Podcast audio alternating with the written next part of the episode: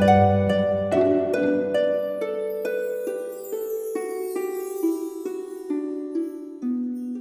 イルセラピーでバラ色の人生。宇宙とつながるミオラジオ。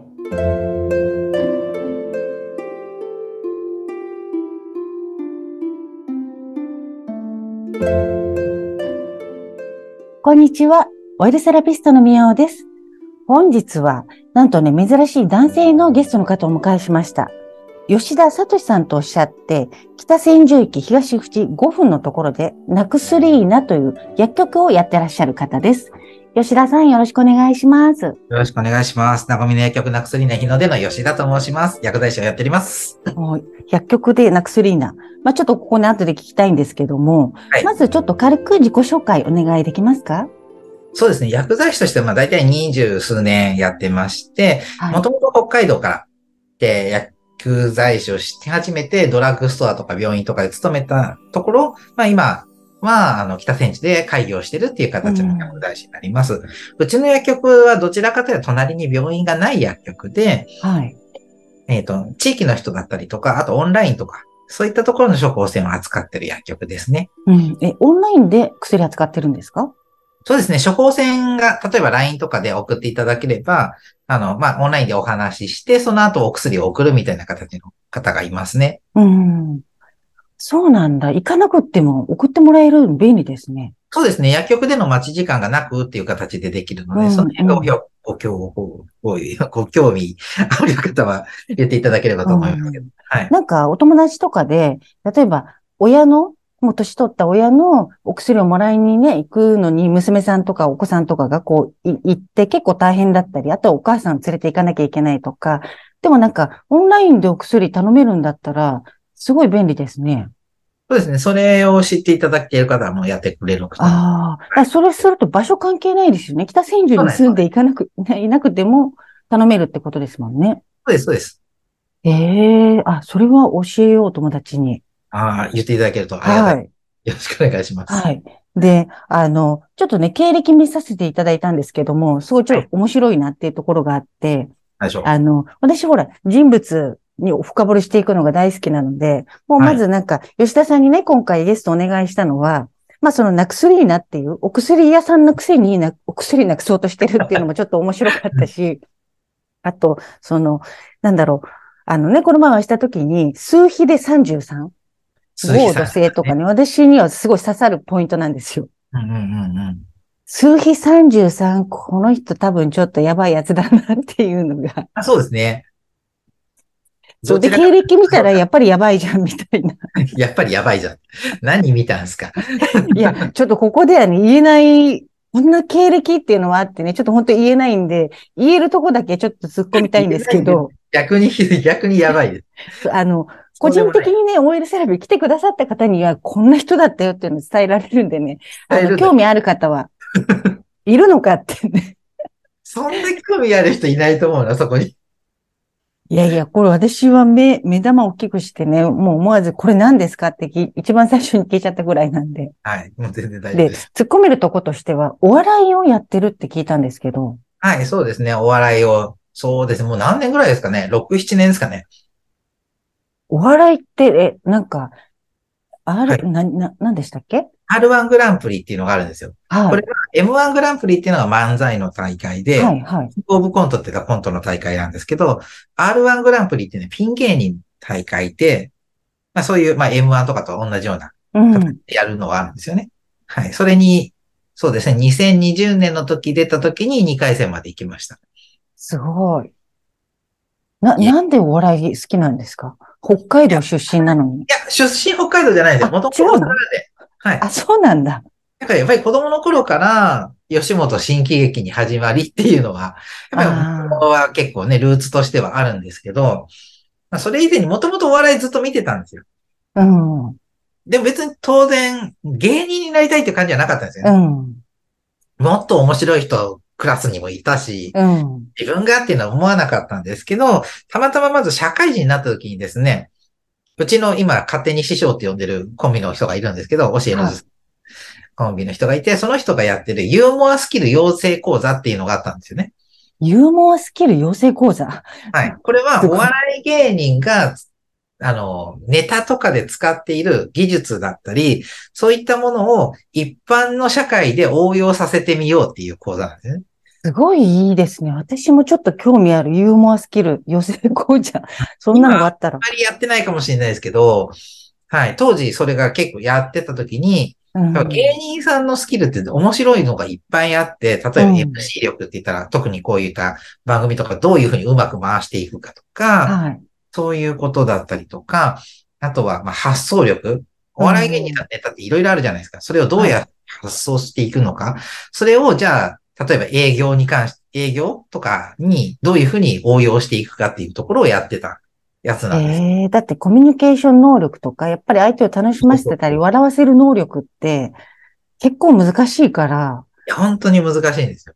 だそれが楽しくて言ってたら、そこの芸人さんが、今度、なんていうのかな、素人の人で、なんか漫才を、素人の人に漫才を教える講座がやりたいっていうふうに言ってたんですよね。うん。あ、そうなんだと思って。んで、仲良かったので、じゃあ今度行くよって言って行ったんですよ。うん。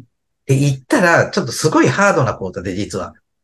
初回のが。っはい、はい。ていうのがね、タイムスケジュール的にですよ。4時にスタートだったんですよ。はい。お夕方、夕方というかね、4時にスタートして、うん。その時に初めて、全く会ったことない人とコンビ組んで、うん。で、その、あの、7時半にはライブで漫才をするっていう、3時間半後にはその2人で漫才するっていう講座なんだったんですよね。行くまで知らなくって。でも、それ、すぐできると思いますまずイメージで。会ったことない人のネタも当然何もないんです。うん。びっくりしたけど、でも、一体以上もうやるしかないんですよね。はい、はい。やるしかないから、もう二人で、もう急遽コンビ名決めてネタ作って、一回見てもらって、で、それをブラッシュアップして7時半に出たんですすごい。ただなんか、こう想像するに意外と意外に面白いものができちゃうからなんねあって。よ。これがね、いや、でも意外に面白いものというか、やっぱりそれって、面白いか面白くないかっていうのは、もう場の雰囲気をどう作るかっていう方が大きくって、うん。実はそういう講座にしたからも、うちら素人的にはこんなんで笑い起きるようなことできるわけないじゃんっていうふうに思うんですけど、うん。実はその、そこはそんなに重要じゃなくって、面白くなるような空気というか、面白くなるような前提をもう全部作ってくれてたんですよ。まあ、ある意味、お膳立てが全部できた状態で出させてくれたんですよ。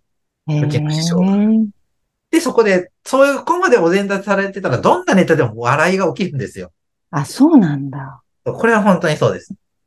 で、そこで出た時にすごい良かったんですよね。もう面白く、自分が出て笑わせるっていうのも面白かったし、自分的にも気まあ気持ちいいというかねい。や、気持ちいいですよね。そうだし、いや、これって、なんか芸人さんってこんな風な、なんだろう、いい面というか、あ、こういうことを味わってるんだなって分かった時に、うん、なんか自分もちょっとやってみたいな、ええあって、でも本職にするほどの自信はないから、草を割るって形で、素人同士の笑いっていうのでやってる感じですね。今もだからやってるんですよね。やってます。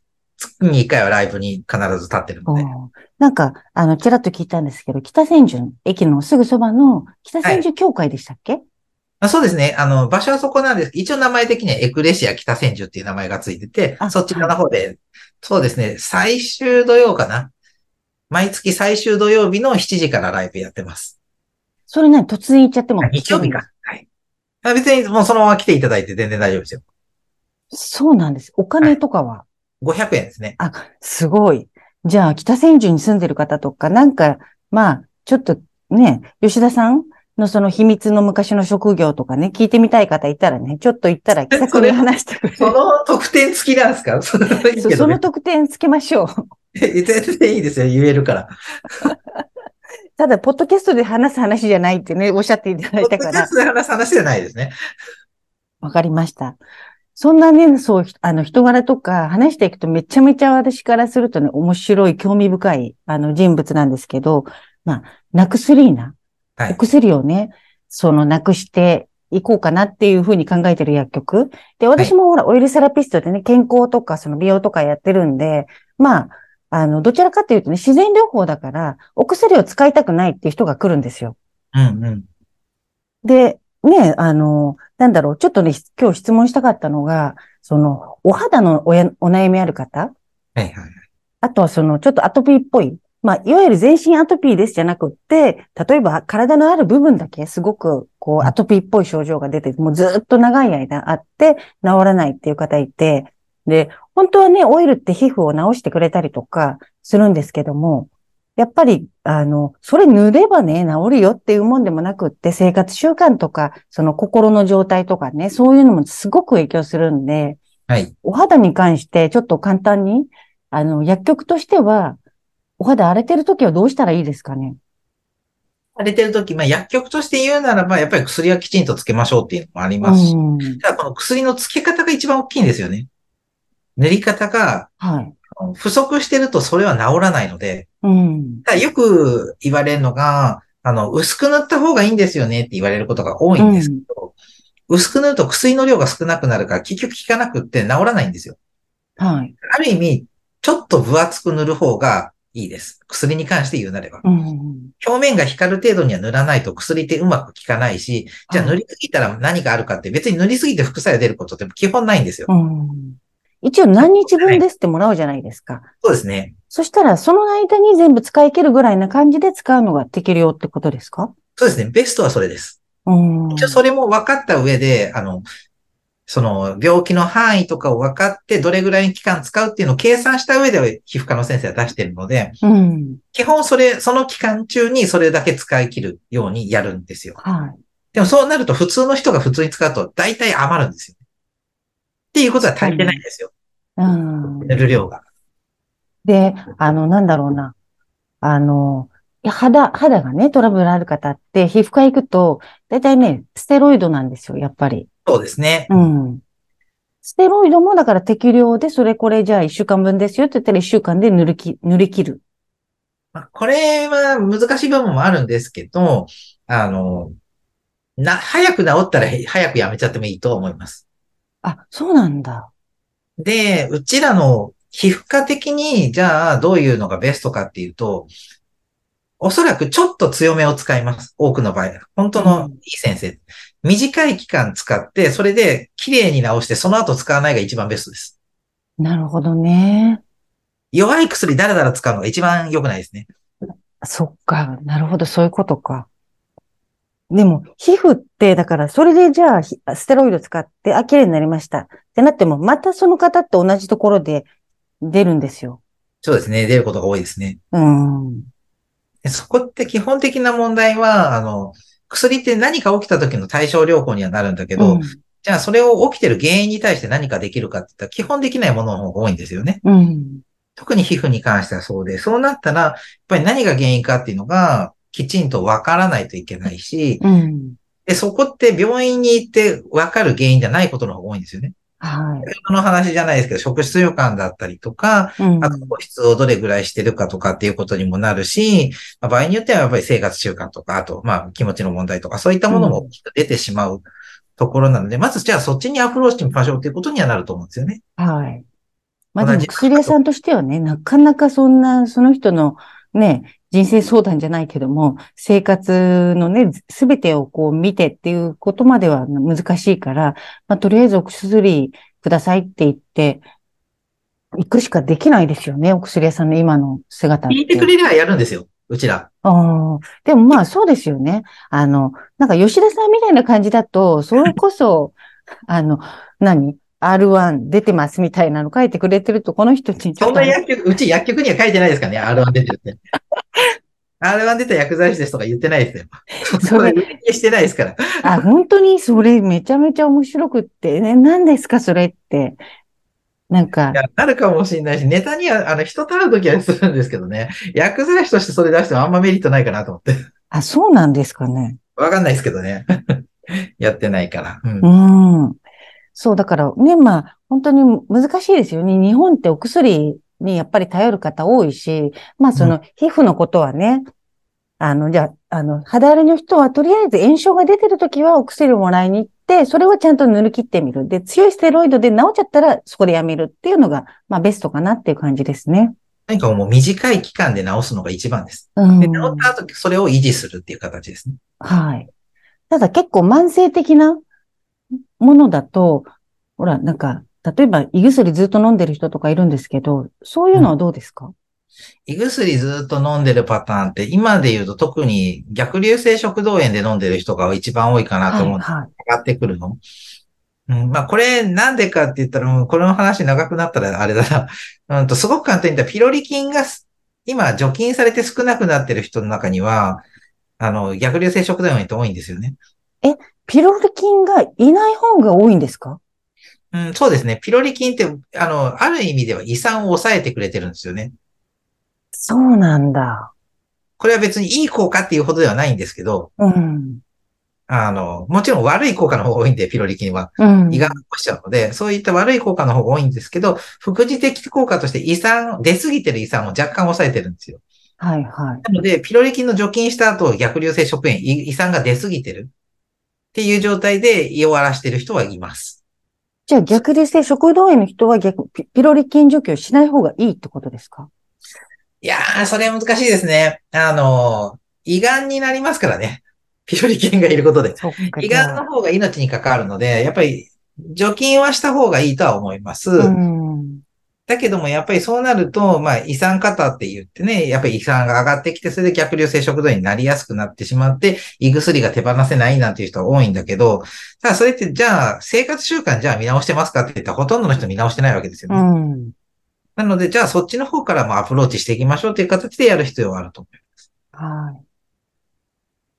そうですね。でもなんか、お年寄りって、お薬の数がどんどん増えていって、なんか、ずっと飲み続けてるじゃないですか。はい。あれってどうなんですかね？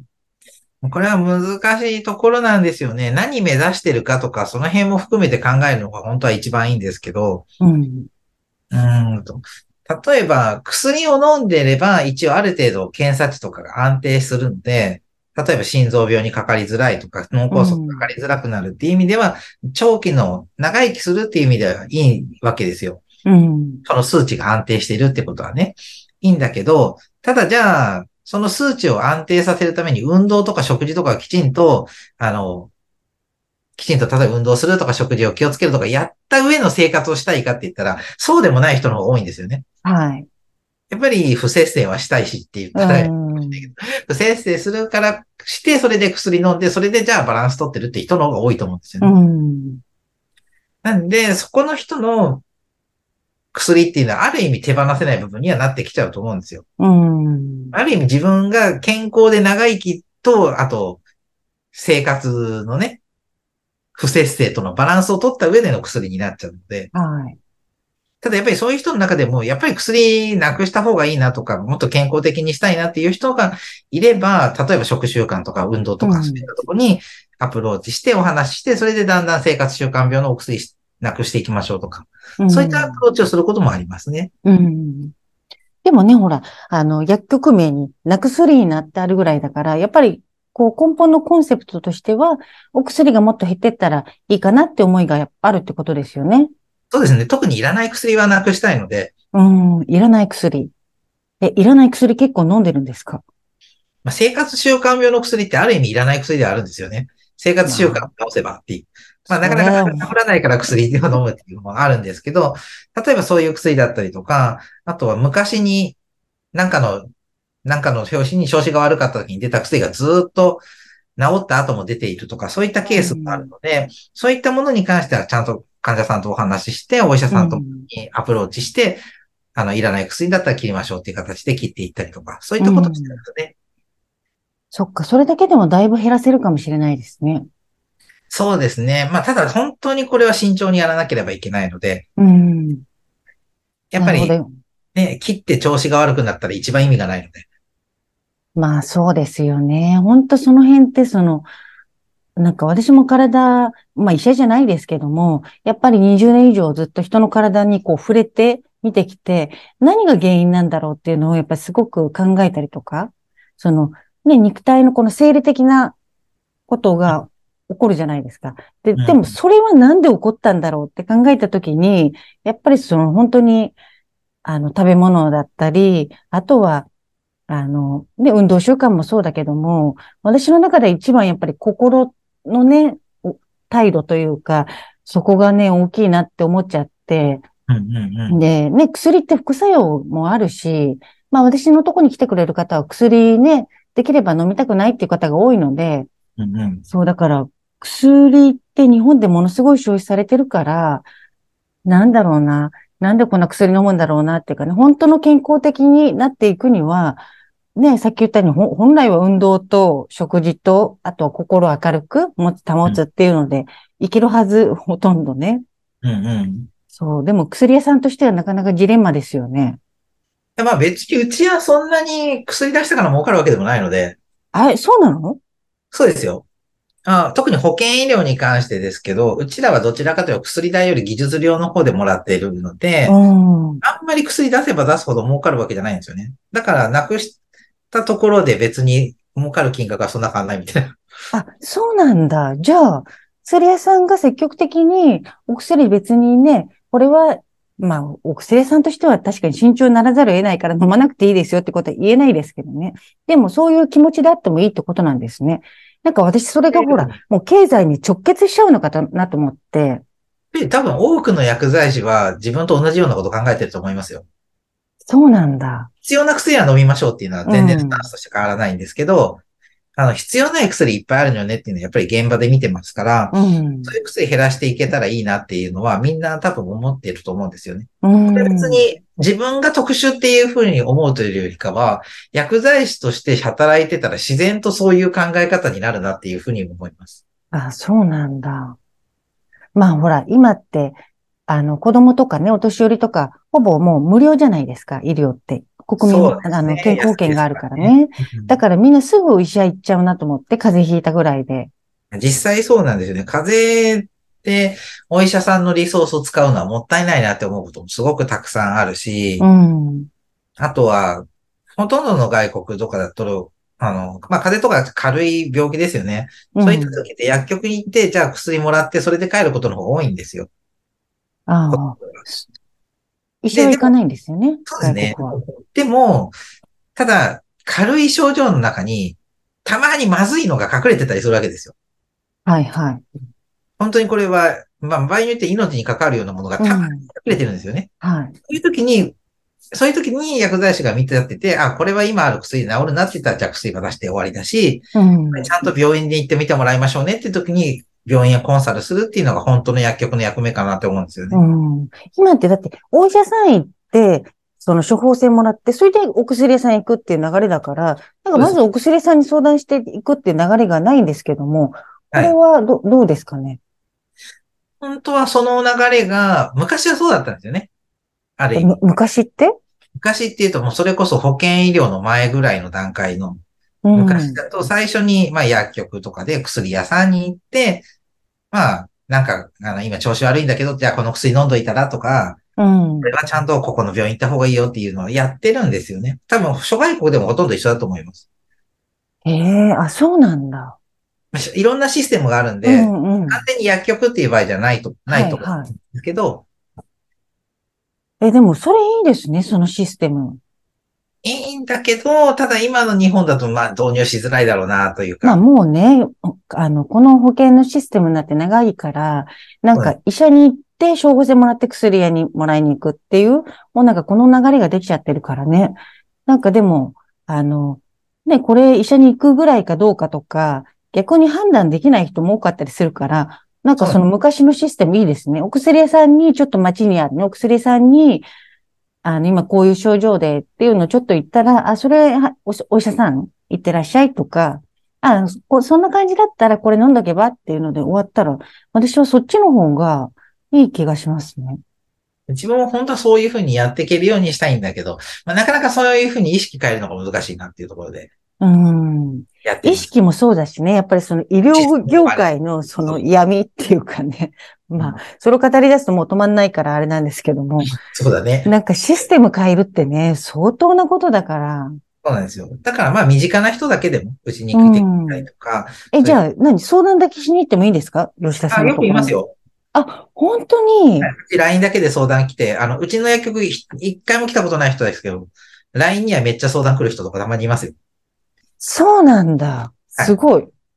え、じゃあ、あの、このね、あの、番組の概要欄に、吉田さんのその、何載せたらいいですかね？ホームページと、そうですね、ホームページでいいかな？はい。ホームページのからいけますか？そうですね、ホームページからも LINE 登録ができるので。はい。そうですね。じゃあ、ホームページ載せとくので、あの、はいぜひ吉田さんにね、相談したいっていう方いたら、まあ、はいあの、普通薬屋さんで私相談してる人見たことほぼないんでね、ただなんか出してもらえて帰るみたいな。環境的にできないのもあると思いますよ。オープンスペースなので、薬局って。うん、ああ、入りがあったところで確かに聞こえるじゃないですか。確かに確かに。自分の病気のことそんなところで喋れるかって喋れるわけないんですうよ。ん、た、立ってますもんね、両方とも。立ってもらうから。あの環境では無理だなと思うので、そういう意味では自分はオンラインだと、だいたい落ち着いた時間とか、うん。落ち着いた場所で話せるし、話してますし、他の人に聞かれない環境だからこそそう、できる相談っていうのもあるので、オンラインだと結構、そうですね、薬局に比べるとしっかり相談してくれる人が多いかなと思います。うんあ、じゃあ、LINE でこう繋がって、あの、メッセージでこう相談するっていうこともあれば、オンラインで相談もできるんですか？そうですね、オンラインの場合は、処方箋の場合は特にオンラインじゃないといけないので。うん。なるほど、なるほど。でね、あの、なんだろう、そこで頼めば、北千住に住んでいなくても配送もしてくれるしね。そうですね。あ、はい。すごい。いいですね。そう言っていただける本当、なんか、吉田さん面白いし、めちゃめちゃ、あの、ちょっとね、秘密な話もぜひ、LINE でも、直接そのね、あの、北千住のお笑いライブに行った時にでも、特典として聞いていただいて。全然構わないですけどね。はい。はい、なんかね、お薬業界も変わっていったらいいなと思うんですけども、やっぱりもうはい自分の意識次第ですね。それは一番大きいと思う。やりたいことのために、どの、自分の人生のゴールがどこかっていうのを考えた上で、じゃあ、どこの時点まで薬がいるかとか、うんどういうところの薬までは飲むかとかっていうのを考えていくのもすごく大事だなと思ううので、ん。いや、この薬いつまで飲むんだろうとか、本当にいいのかなって多分疑問に思ってる方いっぱいいると思うので、ぜひぜひ吉田さん、吉田聡先生につながってみてください。はい。よろしくお願いします。あということで本日はありがとうございました。りがとうございました。それでは皆さん、ごきげんよう。